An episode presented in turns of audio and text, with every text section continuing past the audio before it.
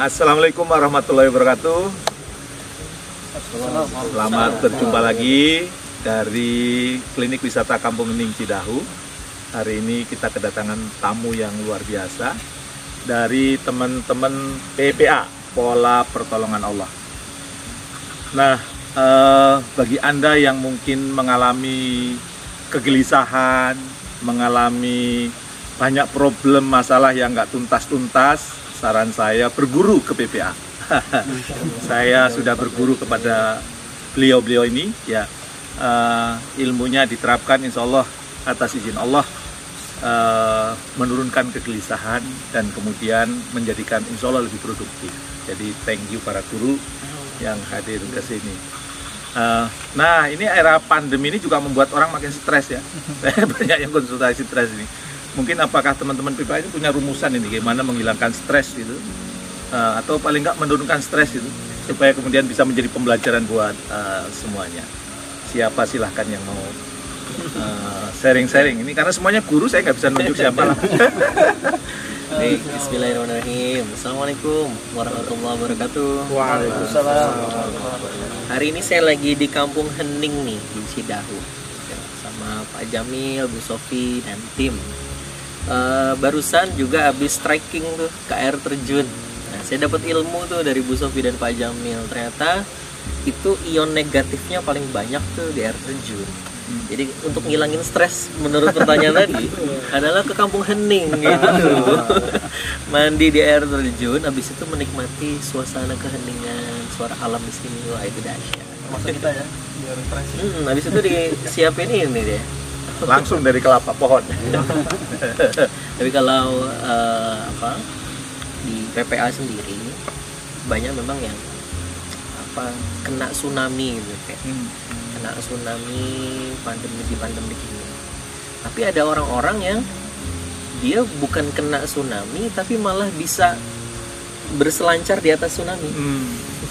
Riding the wave. Riding the wave gitu. Ada orang-orang yang ketabrak tsunami, ada orang-orang yang sama Allah di uh, tapakin di atas tsunami itu sendiri. Dan polanya itu hampir sama. Kalau bahas PPL kan panjang ya dan banyak sisi. Cuman kalau saya pribadi mungkin nanti tambahin sama guru-guru lain. Bahasa saya mah bodoh-bodohan aja di hadapan Allah. Bodoh-bodohan. Hmm, itu kata kunci. Jadi di masa pandemik ini semua teori bisnis kan hancur semua tuh. Nggak berlaku. Semua nggak berlaku. iya. udah kayak gitu masih mau struggling sendiri bisa lawan-lawan makin susah itu. Dan saya lihat pola-pola orang yang bahasa orang awam mungkin beruntung tapi bahasa kita adalah ditolong sama Allah. Kita adalah bodoh-bodohan ya teman-teman. Artinya bodoh-bodohan tuh gini kayak uh, nyerah beneran. Nyerah beneran di hadapan Allah khawatirnya di ngomongin ke Allah hmm. takutnya diomongin ke Allah. Habis itu bersiap dengan kemungkinan terburuk. Hmm. akhirnya bisa husnuson dari situ tuh.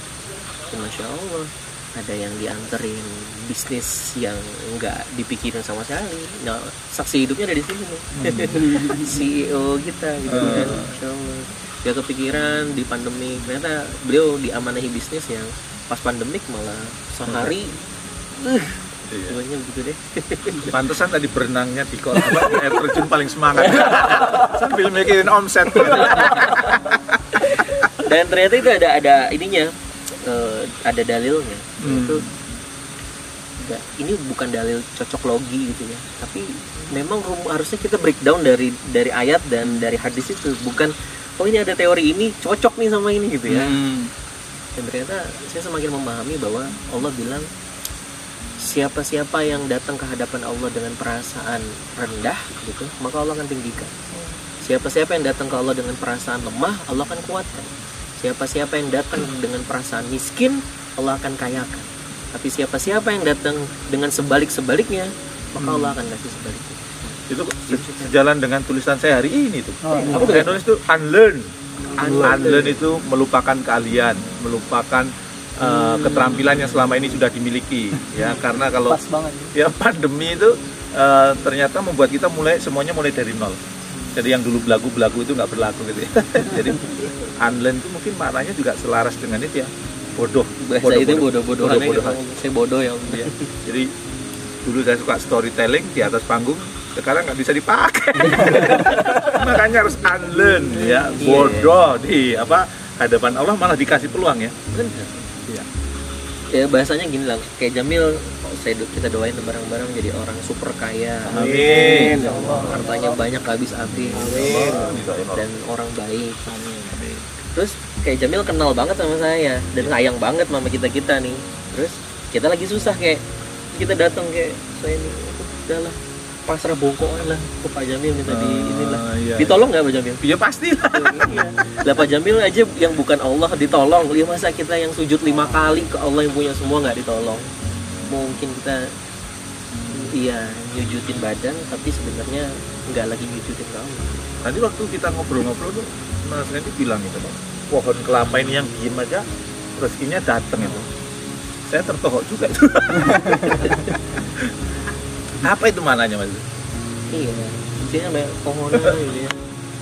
Saya mikirin gitu maksudnya pohonan yang seumur hidupnya aja nggak ke mana-mana nggak jalan ke mall nggak jalan ke kantor nggak ke mana nggak ke mana rezekinya dianterin gitu loh sama Allah bahkan melalui pohon kelapa ini dia nganterin rezeki buat orang lain ya ini rezekinya buat kita jadi jalan rezeki buat orang lain loh walaupun diem loh artinya yang diem nggak ke mana-mana seumur hidupnya aja dijamin sama Allah lah kita yang malah bisa ke sini ke sini ke sini ke sini kenapa malah jadi takut di masa yang pandemi gini takut wajar tapi diikutin dan larut dalam takut nah itu jadi nggak wajar Jadi kita yang nggak boleh kalah, kalah sama pohon kelapa ya.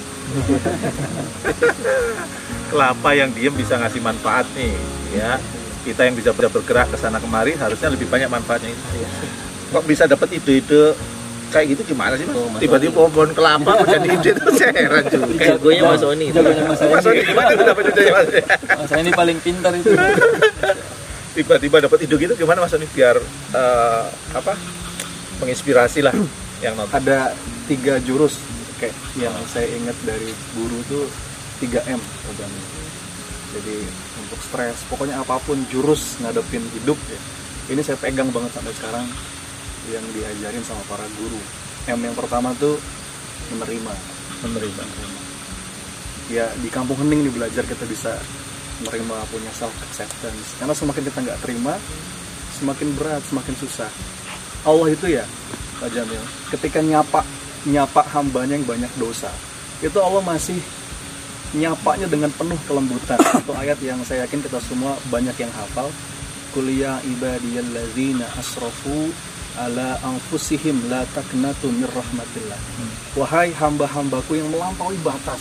Ini hamba-hamba yang udah gede dosanya, lewat batas, tapi masih Allah sapa dengan wahai hamba-hambaku, la taknatu mir rahmatillah.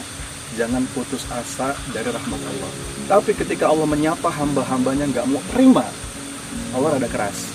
Dalam satu hadis kursi kata Allah, "Malam yashkur ala na'mai walam yarda biqadai falyakhruj min tahti samai wal yatlub rabban siwa." Katakan kepada hambaku yang nggak mau syukur, yang nggak tahu syukur atas nikmatku, yang nggak mau terima ketetapanku, kalau bisa keluar dari kolong langitku cari Tuhan selain aku. Mau ke mana lagi kita? Ya, kita ini hambanya Allah. Makanya M yang pertama yang saya dapat dari para guru itu termasuk dari Pak Jamil juga ilmunya terima terima ya orang itu bisa nerima kalau yakin semua ketetapan dari Allah pasti baik. Yang yang kedua ngadu. Jadi, Mengadu. mengadu. Hmm. menerima yang kedua mengadu. Dikit-dikit ngadu sama Allah. Ngadu sama Allah. Walaupun masalah kecil juga nggak sih? Masalah kecil. Dalam sebuah hadis kata Rasulullah berdoalah kamu kepada Allah meskipun untuk urusan sandal yang putus Hmm. untuk urusan garam di dapur. Pernah nggak kita untuk urusan garam kita ngomong sama Allah? Ya Allah garam ya Allah. Sandalku putus ya Allah jadi hilang minta minta yang kecil gitu karena merasa ada ya merasa ada duitnya. Ngadu. Ini pegangan banget buat saya pribadi. Menerima yang kedua mengadu yang ketiga merayu. Merayu. Dengan ikhtiar sebagaimana uh, ibunda Siti Hajar merayu Allah sa'i safa marwa safa marwa. Hasilnya mah terserah Allah Zam-zam itu kan keluar bukan dari bukit Safa, bukan dari bukit Marwa, tapi dekat Ka'bah. Rayu dengan kesempurnaan ikhtiar. Apa yang bisa kita lakukan, lakukan. bergerak Rayu, aja bergerak terus. Itu bagian. Menerima, ngadu, merayu itu. Itu yang Selain harus merasa bodoh, ada 3 M ya menerima kemudian mengadu kemudian merayu sudah menerima keadaan yang eh, datang kepada anda setelah itu berapa sering mengadu kepada Allah dan pernahkah kita merayu sama Allah atau seberapa sering kita merayu makin sering makin bagus kalau ya karena ada yang pakai logika gini oh saya ini kurang beriman loh malu minta sama Allah Eh, Allah itu senang bahagia ketika melihat hambanya banyak minta Minta. dengan penuh harap. Hmm. Jangan lupa ya setelah ini merasa bodoh di hadapan Allah biar ditolong. Setelah itu menerima ketetapannya dan kemudian eh, mengadu dan jangan lupa kalau sudah ngadu merayu. Insya Allah rayuannya akan dipenuhi oleh Allah. Sementara itu dulu nanti kita lanjutkan setelah minum kelapa air kelapa antioksidan. Ya, assalamualaikum warahmatullahi wabarakatuh.